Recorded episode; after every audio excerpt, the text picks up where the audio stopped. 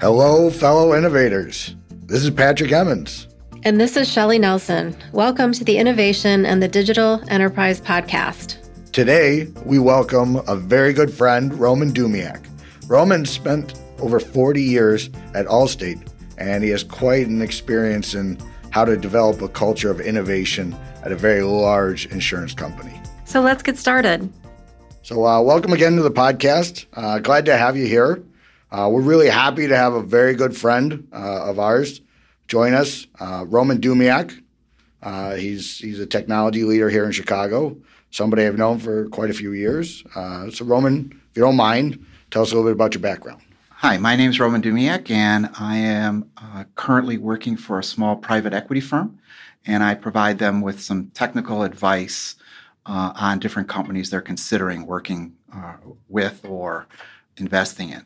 Uh, prior to that, I had a 40 plus year career with Allstate Insurance, and I've done a number of things for Allstate Insurance, including um, software development, I did a lot of work on infrastructure many years in both database and network.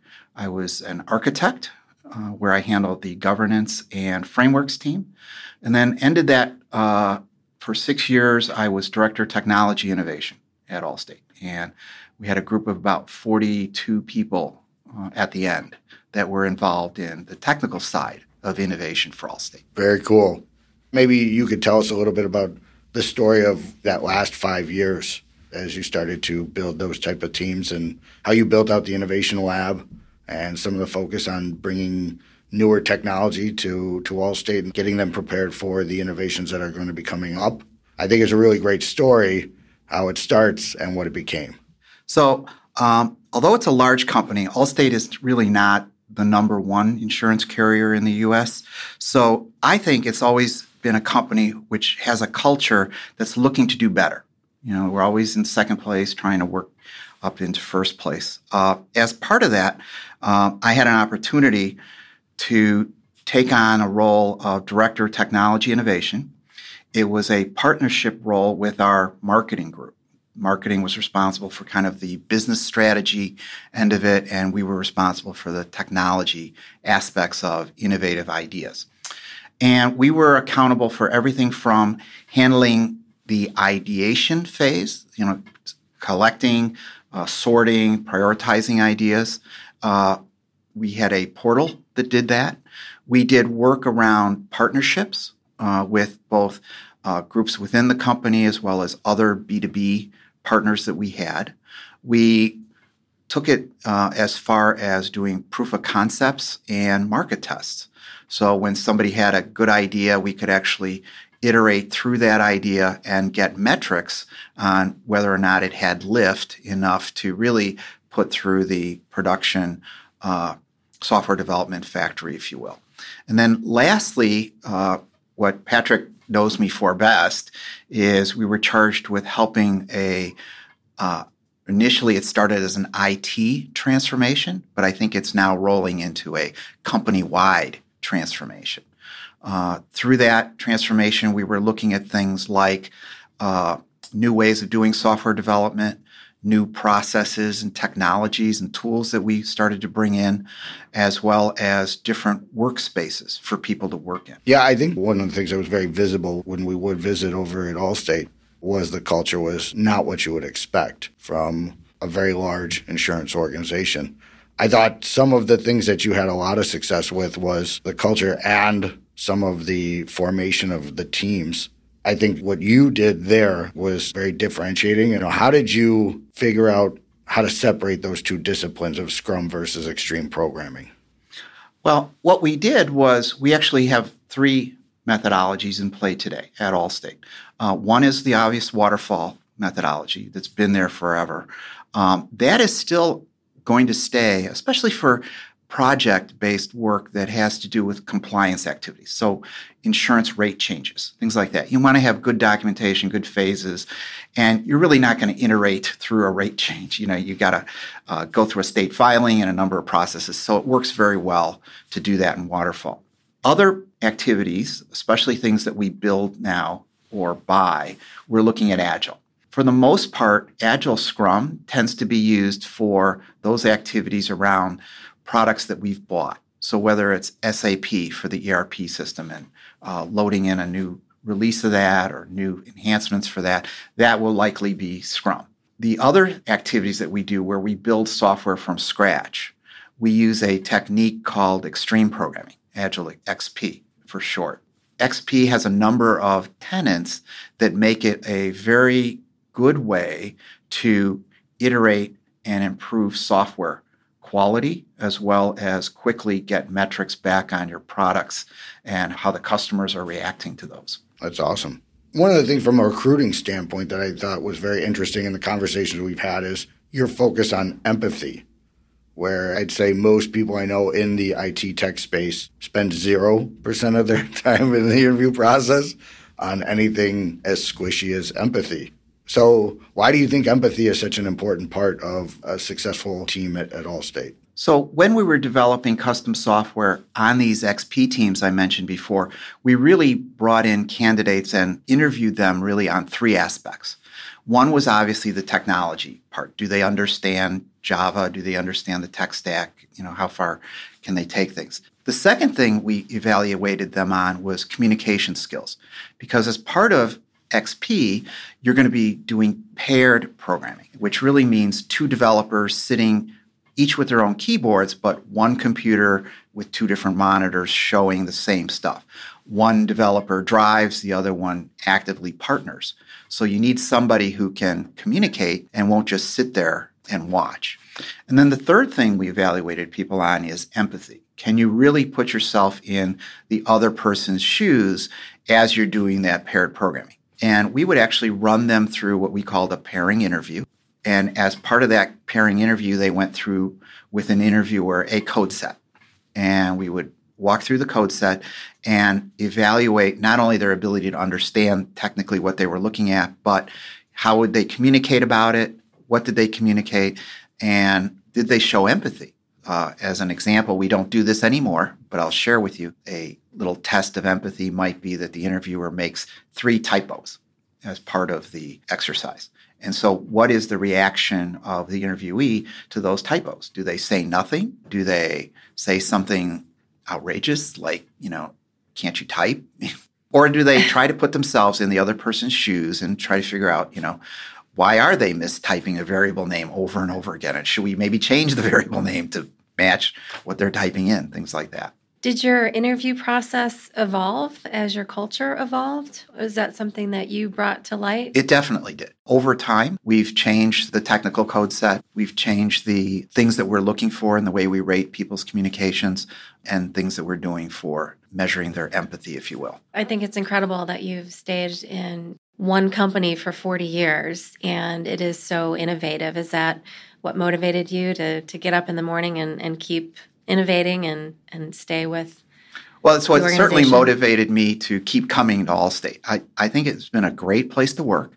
And again, I think part of it is the culture of always trying to optimize or do better at what we do.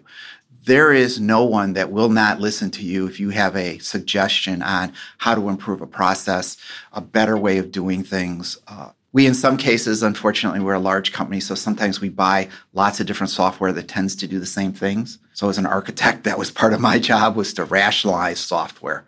And we would go ahead and really try to understand what the value behind uh, doing different things were so that you know we could make ourselves better and I, I think that's the thing that carried me through the 40 plus years I was privileged at the end to work on a topic called innovation, but I think all along the way, you know, people realized that if you wanted to work in a different group that was expanding or changing the way they were doing things, uh, they were always open to new people coming in. As long as you worked hard, that was kind of the important thing. I think that's really great. I think that's a lot of questions nowadays with people who are trying to do more innovation is how come we don't already have it? And from your perspective, Allstate's always had that culture of like, can we do it? So when you guys started building out the lab, I know it started out you hijacked a conference room, right? You and a couple pirates. So as I said, you know, our transformation did not start out with somebody you know, putting a big label out there saying we are going to transform. It started out just as the innovation team was starting to move beyond just being able to curate innovative ideas to actually implementing some of them from a proof of concept or market test perspective. Uh, we got a lot of notoriety, if you will, on our ability to push code out to uh, various locations in production environments. That was something that external vendors had said they could do.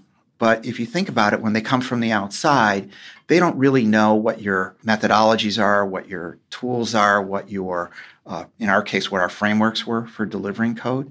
And we did. And we knew what the data sources were. And we had access to those. So we were able to put out these really rich proof of concepts pretty quickly. And that got some notoriety, as I mentioned. And so the thought came up is like, okay, what is, and I, I use this word loosely, what is Roman's team or what is the innovation team really doing differently? And one of the things we were doing was iterating, measuring, and then learning from what we had iterated on. We didn't subject the uh, sponsors or clients that wanted the solution to rigorous requirements gathering. We would really just kind of get a sense of what they wanted, put a prototype or something in front of them, and then iterate on that, and then eventually release it to an environment where customers or agents could actually use it. So that was done in a small innovation lab. Okay, we just had a room that we used for that eventually we started realizing that people were watching the way we were developing code and they wanted us to do it larger scale. So we started with a conference room that most of the people at Allstate hated this conference room because it had a pillar right in the middle of it. But the pillar actually worked out nicely because it allowed us to divide up the room into a section for software engineers, a section for product managers and UX designers, and a section for food for snacks. And uh, the other thing about that small lab was it was right on a major corridor with glass walls. So everybody was able to walk by and watch this team of, there were four teams within there. Uh, doing software development, they'd get up, they'd go get a snack, they'd uh, talk to each other. You know, they were working as a collaborative team, and they became, you know, oblivious to the fact that they were behind glass pretty quickly. Uh, but all the other people would walk by and see what was going on there and see the level of excitement and collaboration, food, you know, which was an unheard of item in, in a major corporate setting. And so what happened was we went from, I believe initially it was three or four small teams. And then we went to commandeer a second conference room that was actually in a basement and that was successful. And then it came time where, you know, we were standing in front of the real estate people saying, you know, we really need another conference room.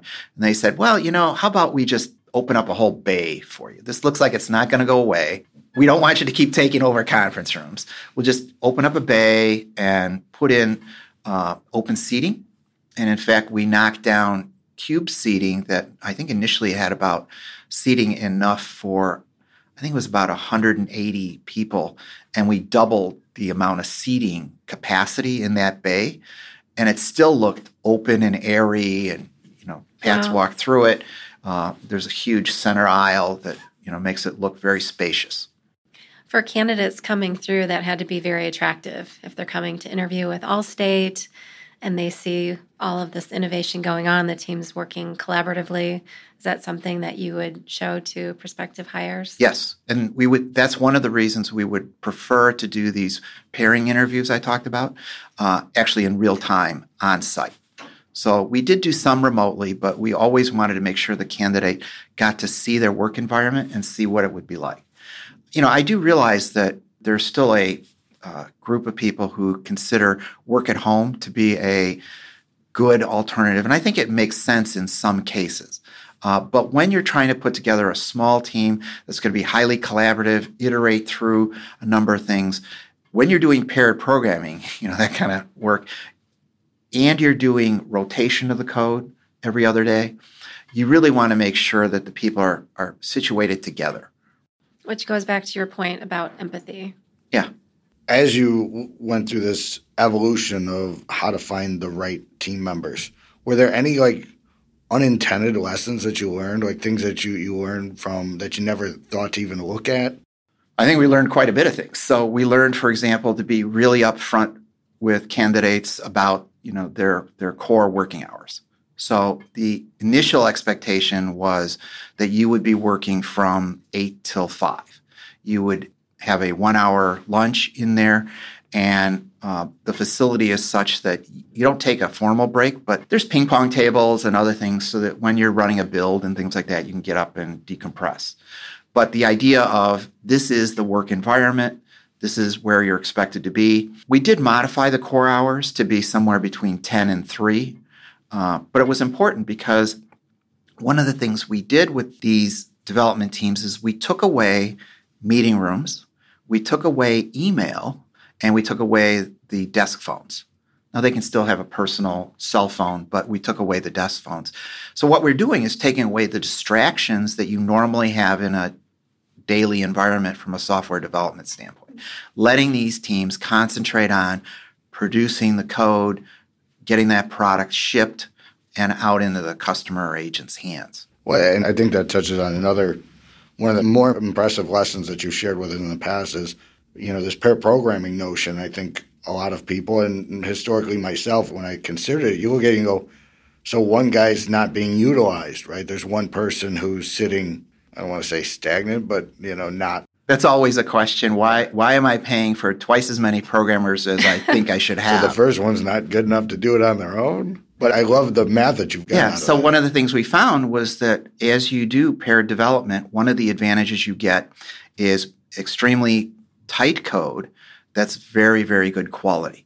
So what it does is it reduces the need on the back end to spend enormous numbers of hours doing quality control or quality assurance testing. Now, you still do testing, but those are now automated tests. Those are things that really uh, can can run much faster through the process.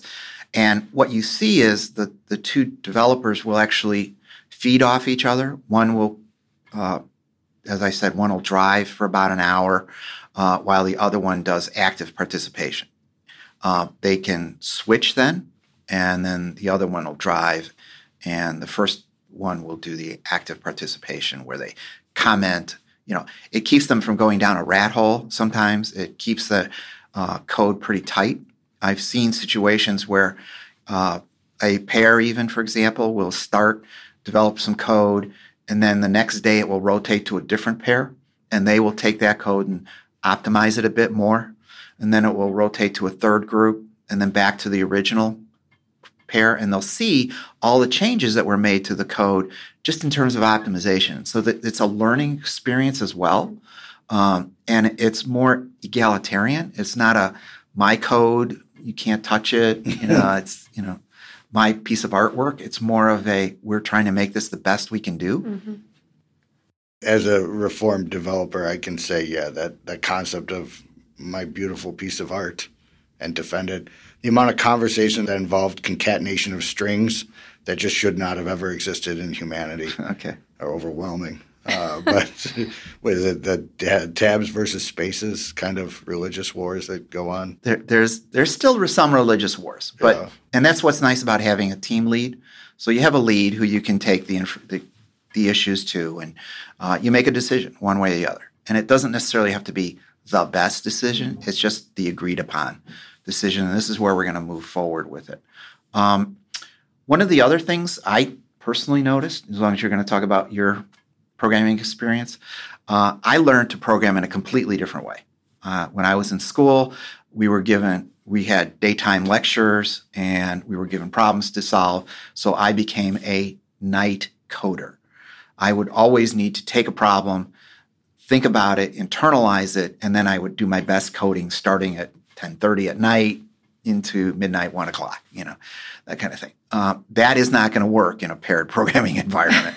you really need to ha- have a mentality that says, I don't need the perfect answer, I just need to start. And you have the trust of the rest of the team that you've started down this path and they will help either uh, correct or optimize or enhance what you've done. Even when I think about like when I was in school and coming out and getting a degree in computer science, programming was a very lonely, very isolated activity. So, from your perspective, is that created different challenges now where you're taking people who maybe were good at in isolation now they've got to work in a pair and i understand the pair stuff that you talked about but there's a bigger focus of you know these pairs don't exist on their own either right it's a team of six to eight is that correct four would be the minimum okay. that we like to have uh, and they can probably go as high as 12 developers um, we don't like to do less than four because you get two people together we refer to that as being married uh, because what happens is one tends to dominate the other. Uh, and we don't want that. We want a situation where everybody's learning, everybody's seeing everything that's going on. And uh, even if you're a novice at something, uh, you bring value by questioning what's going on. Okay. Um, let's see. You know, there were a number of things that we've learned over time. Um, the the people who are night owls, for example, don't tend to want to do pair programming. They want to work at night at home. And so we look for different situations for them. Uh, people who uh, are very quiet, uh, and I don't mean introverted, I just mean quiet. Uh, they need to be brought out of that way of thinking. It's not about, you know, Patrick's the senior programmer and I'm the junior person and I will always defer. Uh, interestingly enough, I have heard that the U.S. Air Force is now working in XP in some of the things that they're doing from a logistics standpoint. And I think they've got some nice YouTube articles out there. So if you just do USAF and then XP, you'll find out that they're really doing a lot of the things around not just the way they develop code, but even doing uh, the ceremonies around it, where they'll do stand up meetings and everybody talks to each other by first name you know, which, you know, okay, Patrick is like, wow.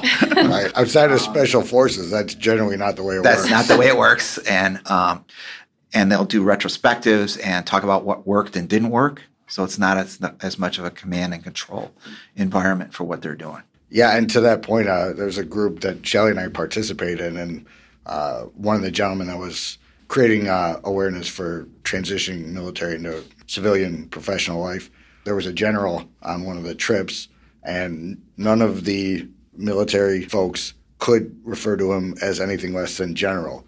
Even though he's retired and kept asking them to do so, uh, they really couldn't bring themselves to say anything but general. Yeah, they couldn't do it.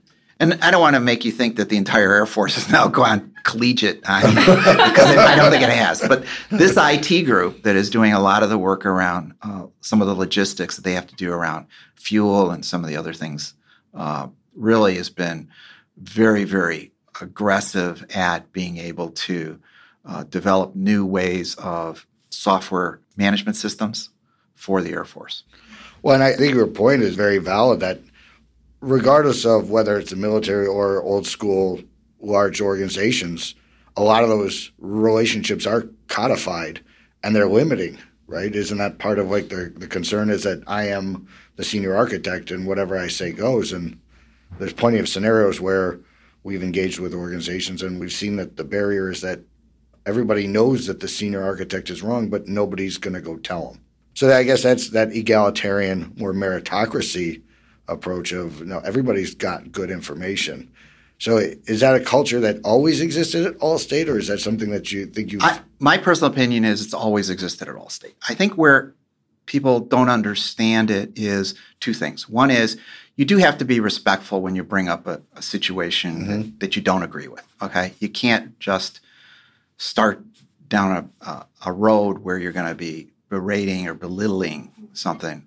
You want to really try and start uh, take the high road, if you will. Um, the second thing that people don't understand is sometimes decisions are made, and I think this is interesting about the Allstate culture. Decisions are made uh, due to things that you may not be aware of. Okay, so different levels of executives and uh, people know different things and have are, are more in tune to uh, higher level strategies that may make a suggestion that you have not quite the thing we're going to do at the moment, or not the thing we might do at all because you know, we've got a strategy that says we're going to put all this work on the side, you know, and you're not privy to that piece of information. So that's that's what I've seen most of the time. Uh, I've seen very little uh, personality conflict in terms of you know just I, am you know in charge and you're all going to listen. Um, I, I think we've always had a culture that said, you know, I'm I'm here to lead, but I'm expecting you guys to lead from your seats as well. And when we're headed down something we, we shouldn't be going down, we expect you to speak up. Sounds like a very healthy culture. I, I think for the most part it has been, yeah. I, I think there are people who, for whatever reason, didn't participate in that, uh, either fear uh, or uh, fear of change. I, I, think probably it isn't fear of being fear of retribution as much. I think that gets used as a excuse. I think it's more of a people have a personal fear of change. So what if I say this and we do it? You know, now I'm on the hook and I got to come up with other ideas or other, you know, yeah. other, you know, explanations to go with this. You know, so that's one aspect of it. Um, the the other one is really kind of the the inability to tie your ideas to value.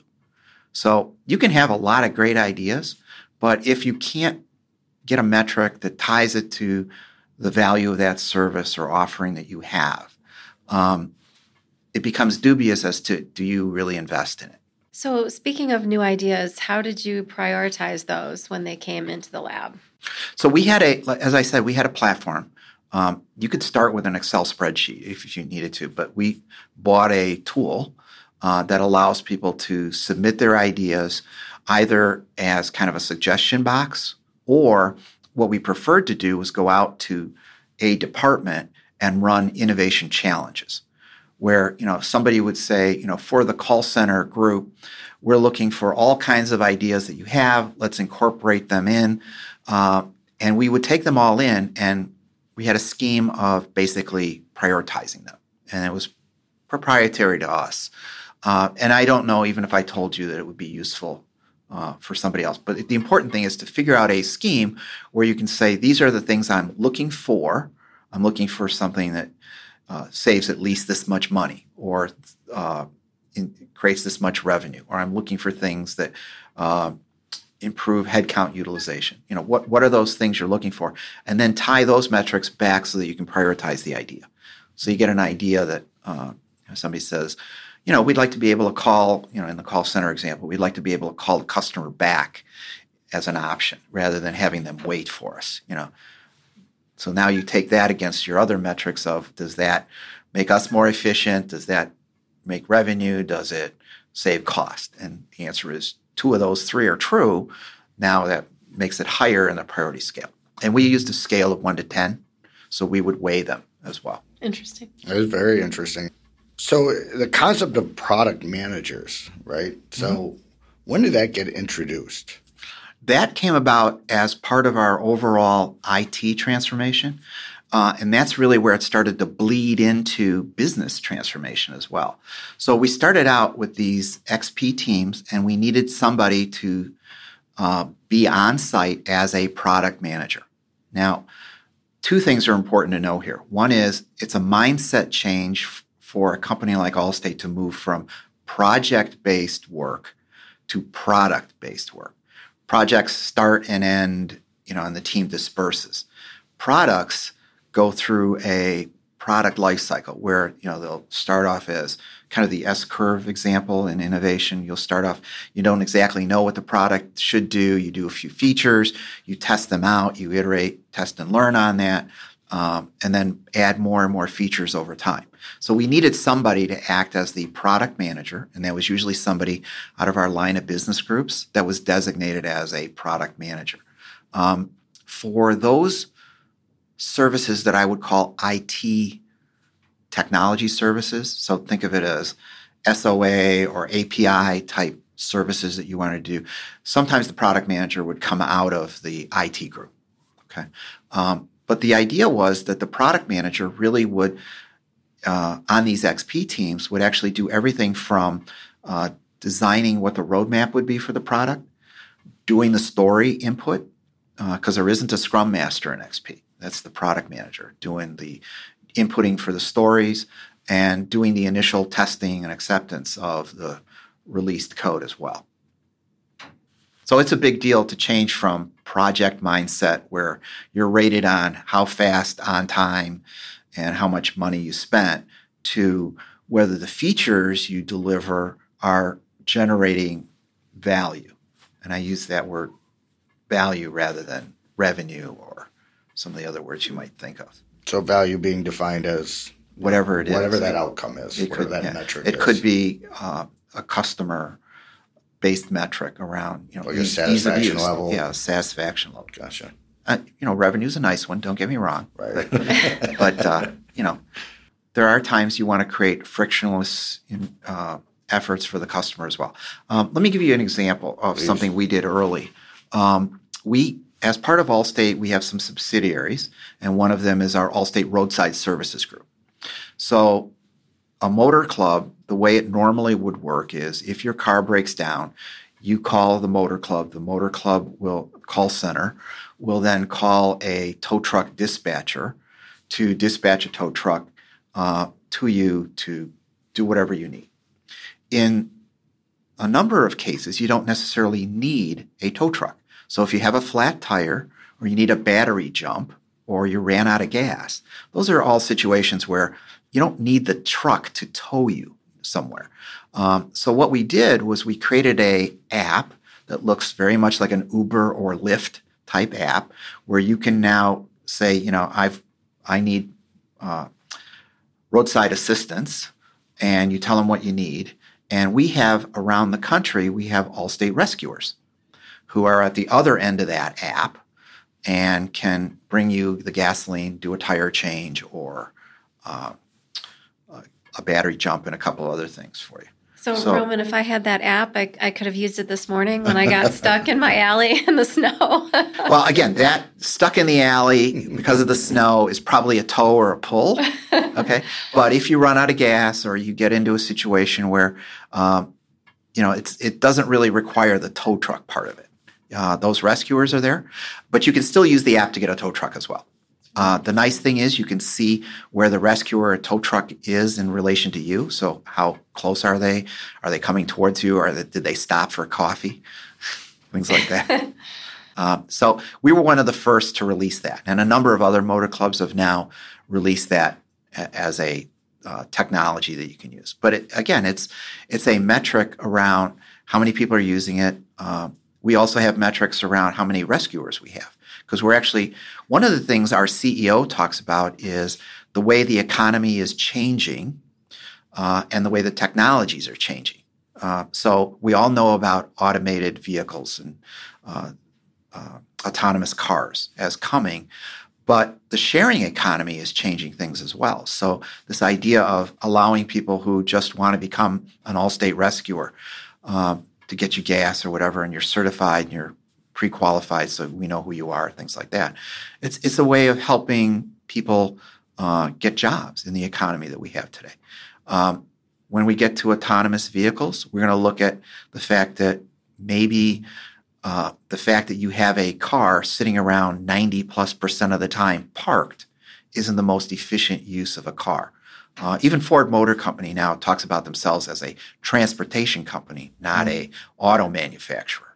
So, uh, one of the things Allstate will introduce, I believe, later this year, is a uh, car sharing company. Now, did that spin out of like I know uh, some of the other ones you mentioned, the roadside service, and there's a couple other startups that have spun out of that. Uh, is that is that going to Well, be this is own- also a startup. Yeah, Is it going to be its own entity? it will be its own entity. Very cool. So let, let me just set the stage for your listeners a little bit. So Allstate is a large personal property and casualty company. That is the major bread and butter for the company, which is the auto, home, boat type ins- RV insurance. Okay. We also have a life company, so uh, and retirement company. We also have a number of other smaller subsidiaries. Uh, some of them handle insurance uh, under other brand names. You've heard of Esurance. You may not have heard of another one called Encompass. Those are also Allstate insurance companies. Um, we also have uh, roadside services, which I mentioned earlier, and we have a telematics group called Arity. So Arity started originally as part of the Allstate Property and Casualty Group with the notion of being able to capture uh, vehicle driving information and using it to rate uh, the the driver, if you will. Uh, and I know that sounds a little spooky right off the get go, right? you know, uh, but the idea is uh, it's a little bit different than Progressive's model. In our model, you you originally put a dongle into the car, and we would charge you a rate regardless. This is your rate, and depending on if you drove better, we would give you discounts. Uh, Progressive's model is to put the dongle in, figure out how you drive, and then rate you based on how you drive. Ours was this is your rate. If you drive better, we will discount you uh, every so many months. And the idea is to incent you to drive better. Now, driving better, frankly, is not what you might think it is. It's things like please drive under 80 miles an hour. It's things like maybe you shouldn't be making a uh, hard braking, you know, if you hard brake a lot, because sooner or later you're going to have a rear ender. Um, maybe you shouldn't be making that left turn across a four lane undivided highway kind of thing you know? Uh, so those kinds of suggestions are things that we give you as part of the drivewise program. That's what it was called. Eventually um, the collection of that data and the platform that was built became arity. And arity can take that platform and some of the data uh, and use it for uh, other things creating uh, models safety models for companies that are other insurance companies. They can use it for other purposes. So think about maybe uh, having a app that is monitoring the self the driving or cell phone app that's monitoring the driving of a Uber or Lyft driver. So today the customer does rate them, okay, but is it a fair rating or not? You know, you know, or are they giving him you know five stars when really this guy drives around like a maniac? You know, you know, is going to cause a problem for the company. Um, so that's the kinds of things you can consider doing with that kind of driving data. So, Roman, I'm curious any ideas that came through that you and the team thought this is not going to work, that, you know, it's too far fetched and maybe it became a success story? Interestingly enough, I, we never really say this is not going to work. Uh, what we do is we try it to see what how far we can push it. So we are well, uh, again, Allstate is on its probably third iteration of virtual reality.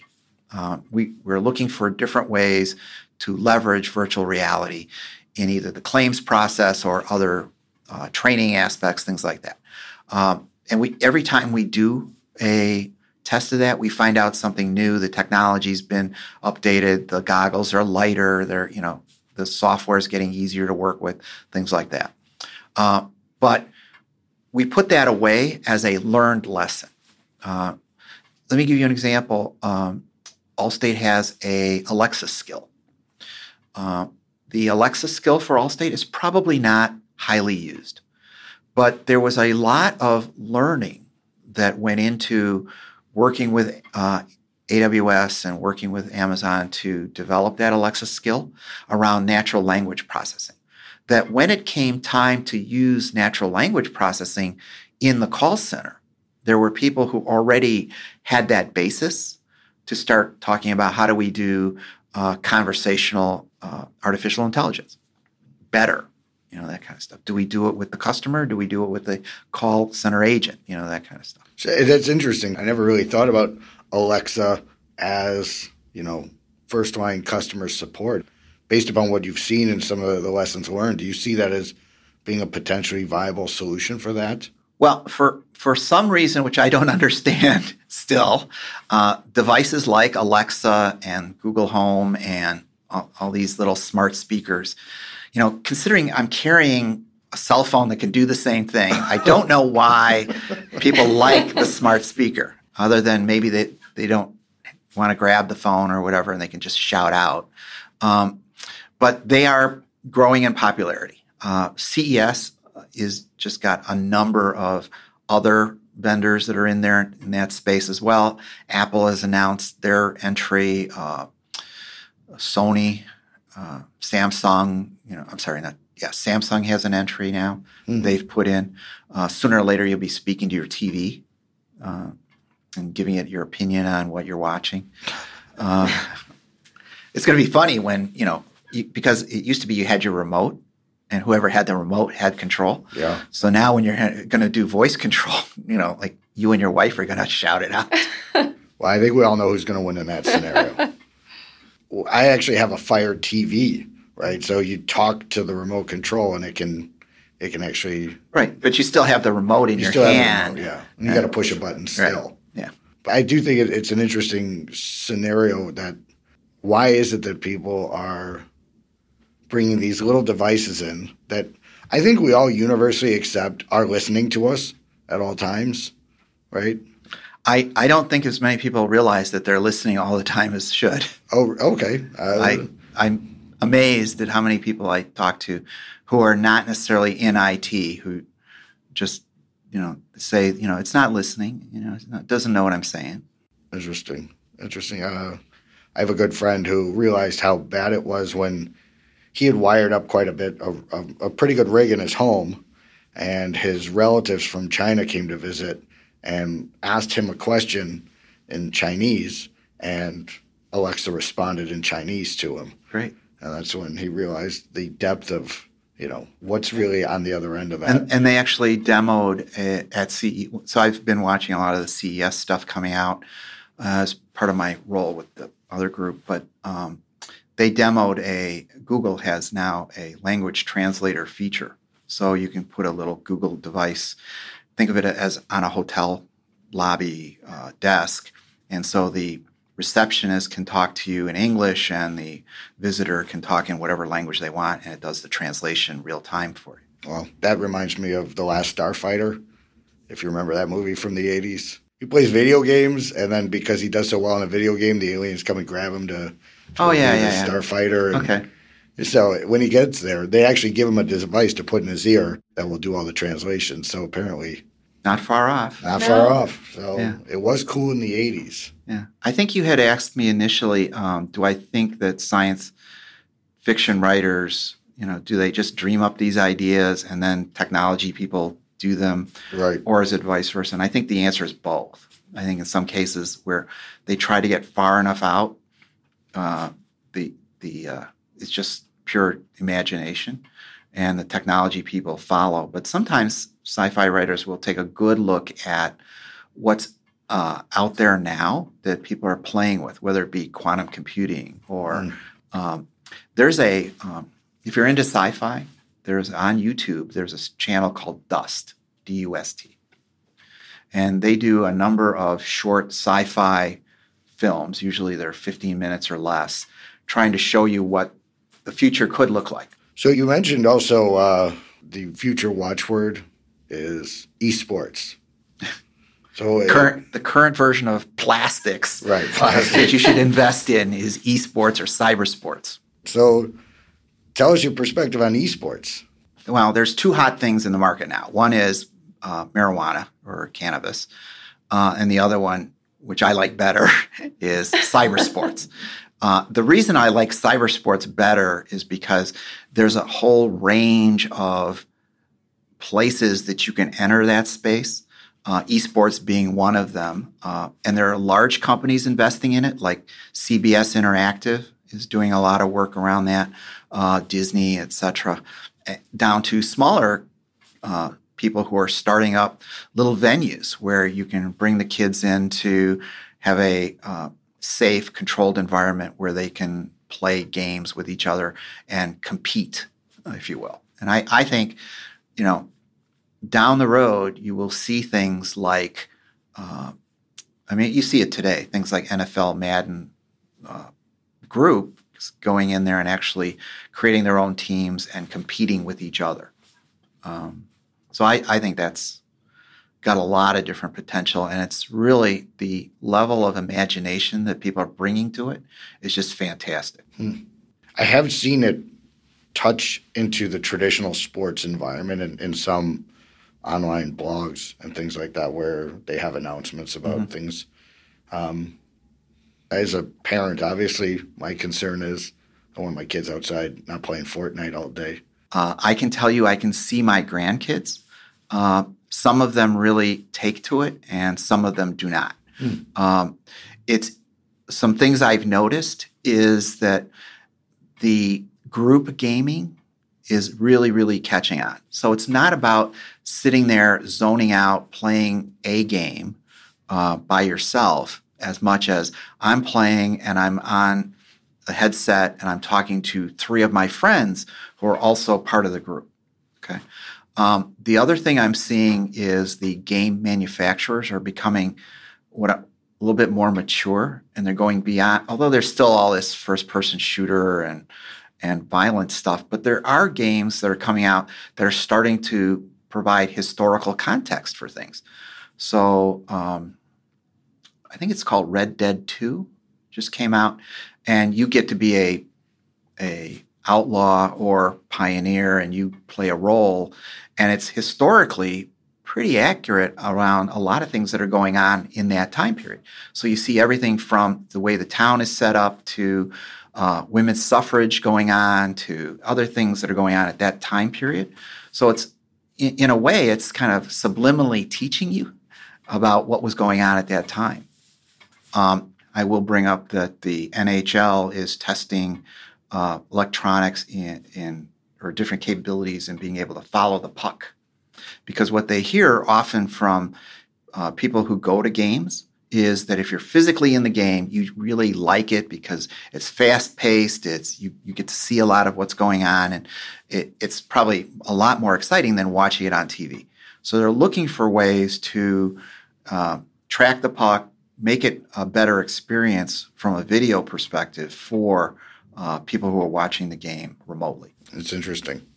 I know they tried to do that years ago. They yeah, did it with a little the streak. red thing. Yeah, but now they're they're actually the puck is created with these chips inside of it mm. that allow them to be tracked, and the data is collected at like 200 times a second or some number like that. And what you're seeing is not the the streak, if you will, but the actual statistics are going back to where is the puck most of the time in what zone, who's got control of it, you know, what are they doing with it when they have control of it, uh, how do they set up a play where they actually scored on that play, they can backtrack it to show the, the whole sequence of who was where. Aren't they also putting technology in the jerseys of you know football players and yes. other athletes yeah. to track and, all of and, yeah. and that's where the e wearables starts to come in as well. And I think that's a, so. Even uh, they started with the idea of concussions and making sure they could monitor, you know, how hard the hit was in the helmet. But I think they're going to go way beyond that. You're gonna you're gonna see Madden style planning of plays going on real time in front of you. So I, I expect football games and other kinds of venues to actually say, you know, we have three ways of setting up this play. Vote on it, you know, kind of stuff. Or what would wow. you do, you know, and see what the coach does, and then you can ream the coach for not doing it the right way, not calling it right. I do that anyways. I mean, I. but now you'll you'll have a, not anymore because now we got a good coach. It's a different world, right? But I mean, ga- games like you know Madden 2K and NBA 2K, those games all let you pick your players, create your own teams, mm-hmm. which was part of the early, early esports kind of betting venues, uh, to now being able to go through a whole season with them. Uh, some you know random things occur, like some players get hurt. You go through this whole thing as a rookie or as a, and you progress through that stage. I think it's interesting, like where we started with the conversation of collaboration, mm-hmm. right? The remote collaboration, how I think we all agree being near each other is still an important aspect. Obviously, some of that has changed. I think when I had very hard rules about everybody's got to be here, mm-hmm. the technology's definitely changed that, right? The video capabilities, the audio capabilities. I, what do you foresee in the future? Do you think? Well, I know, I know people are pinning their hopes on 5G as being the technology that's going to get rid of a lot of the lag or um, I'm using the technical term lag. I, I, know my network buddies will hate me when I say that. Um, but a, a, lot of the uh, dropping and lagging that you get, uh, because you know people still get those even in, in the games they play. The you know they can see their character not moving, even though they're pushing the button, and it's very frustrating. So things are getting better um, as the technology improves. Um, the network is always the the Achilles heel mm-hmm. uh, for that. So you really have to think about where you're putting people, um, in terms of you know what kind of bandwidth you can get in that location, things like that. So you know, I know a lot of people are pinning hopes on 5G. I think it's a great technology. I've seen it in action. So I guess that's one question I have is like when you look at like the 5G revolution and you know, do we need that line to Comcast in the future, right? Where it's like I, I need a a some kind of modem in my home to give me. And I, I think it depends on your location. Yeah, it, re- it really depends on. That's my problem is where I'm located. Okay. If I moved off the farm and moved downtown, it would be fine. Gotcha. I, gotcha. I would have a lot more options. Interesting. So talking about like what you're doing now, I think is very interesting. I guess I'd like to know now that you're out into other environments a little bit more. What do you think the state of innovation in a lot of these organizations that you're seeing? You know, are they technically ready for rebuilding themselves? You know, taking on the new challenges. I, I think what we see is uh, two things happening. One is that leaders of those companies know that they need to innovate to survive. You only need to look at what's going on. Uh, you know, just watch a couple of Bloomberg, you know, things on on daily uh, TV, and you you can see that innovation is driving the American economy forward. Um, what they're struggling with is now, what do I do about that? Um, I think unless you have a vision, and uh, you know, again, I'll say Tom Wilson, who's the CEO of Allstate, has a pretty concrete vision of what he'd like to do to move the company forward into the new autonomous driving age, into shared economy, into how do we prosper as uh, Americans. So he's got a vision around that, and that's what he's trying to move the company towards. Other companies, I, I don't think, have been able to create that vision or s- create a solid vision. So they know they need to innovate, but they say, I don't know how to get there. And part of the reason they don't know how to get there is they don't have a vision or strategy that, that can be implemented. So then you run off and you start creating agile teams and doing lots of things, but you run into friction either uh, from other groups that don't understand why you're doing what you're doing or uh, you know your customers get angry with you because you're not supporting the current set of products and you're off working on something you shouldn't be. Um, there's a lot of conversation, for example, on what happened with GE. You know, I, um, you can go ahead and I think that's going to be the 2019 uh, business school reviews on you know how how were they trying to change and why didn't certain things work out as as they tried to change. The whole FastWorks, you know, they tried to adopt the yeah. The the question I wonder is was it the mistake or was it just the inevitable this is part of like, you know, the butterfly process and they're just kind of at the chrysalis stage. It's not that it's well, and again, I think it's two things. One is you don't have your vision set in concrete, and then the other one is you take your eye off the ball of what you're doing today. Hmm. You still, I mean, you know, Allstate is a property and casualty business. That is what we have to do. When a bad storm comes through or something happens, people are expecting us to be able to pay those claims. Mhm. Okay. If that starts to go bad, or we start to mismanage our money, or you know, because we make money on investments, um, or you know, any of the factors that we have that is our core business, then we can't do all those wonderful things that'll move us forward uh, because it'll collapse out. The foundation will collapse out from under you. Oh. So, and again, that's where I think we at Allstate, the idea of having these subsidiaries like Arity, uh, Allstate Roadside Services, uh, the new car sharing group, and then by the way, there'll be a new product uh, that does digital protection. So protecting your digital life, not just your home and auto.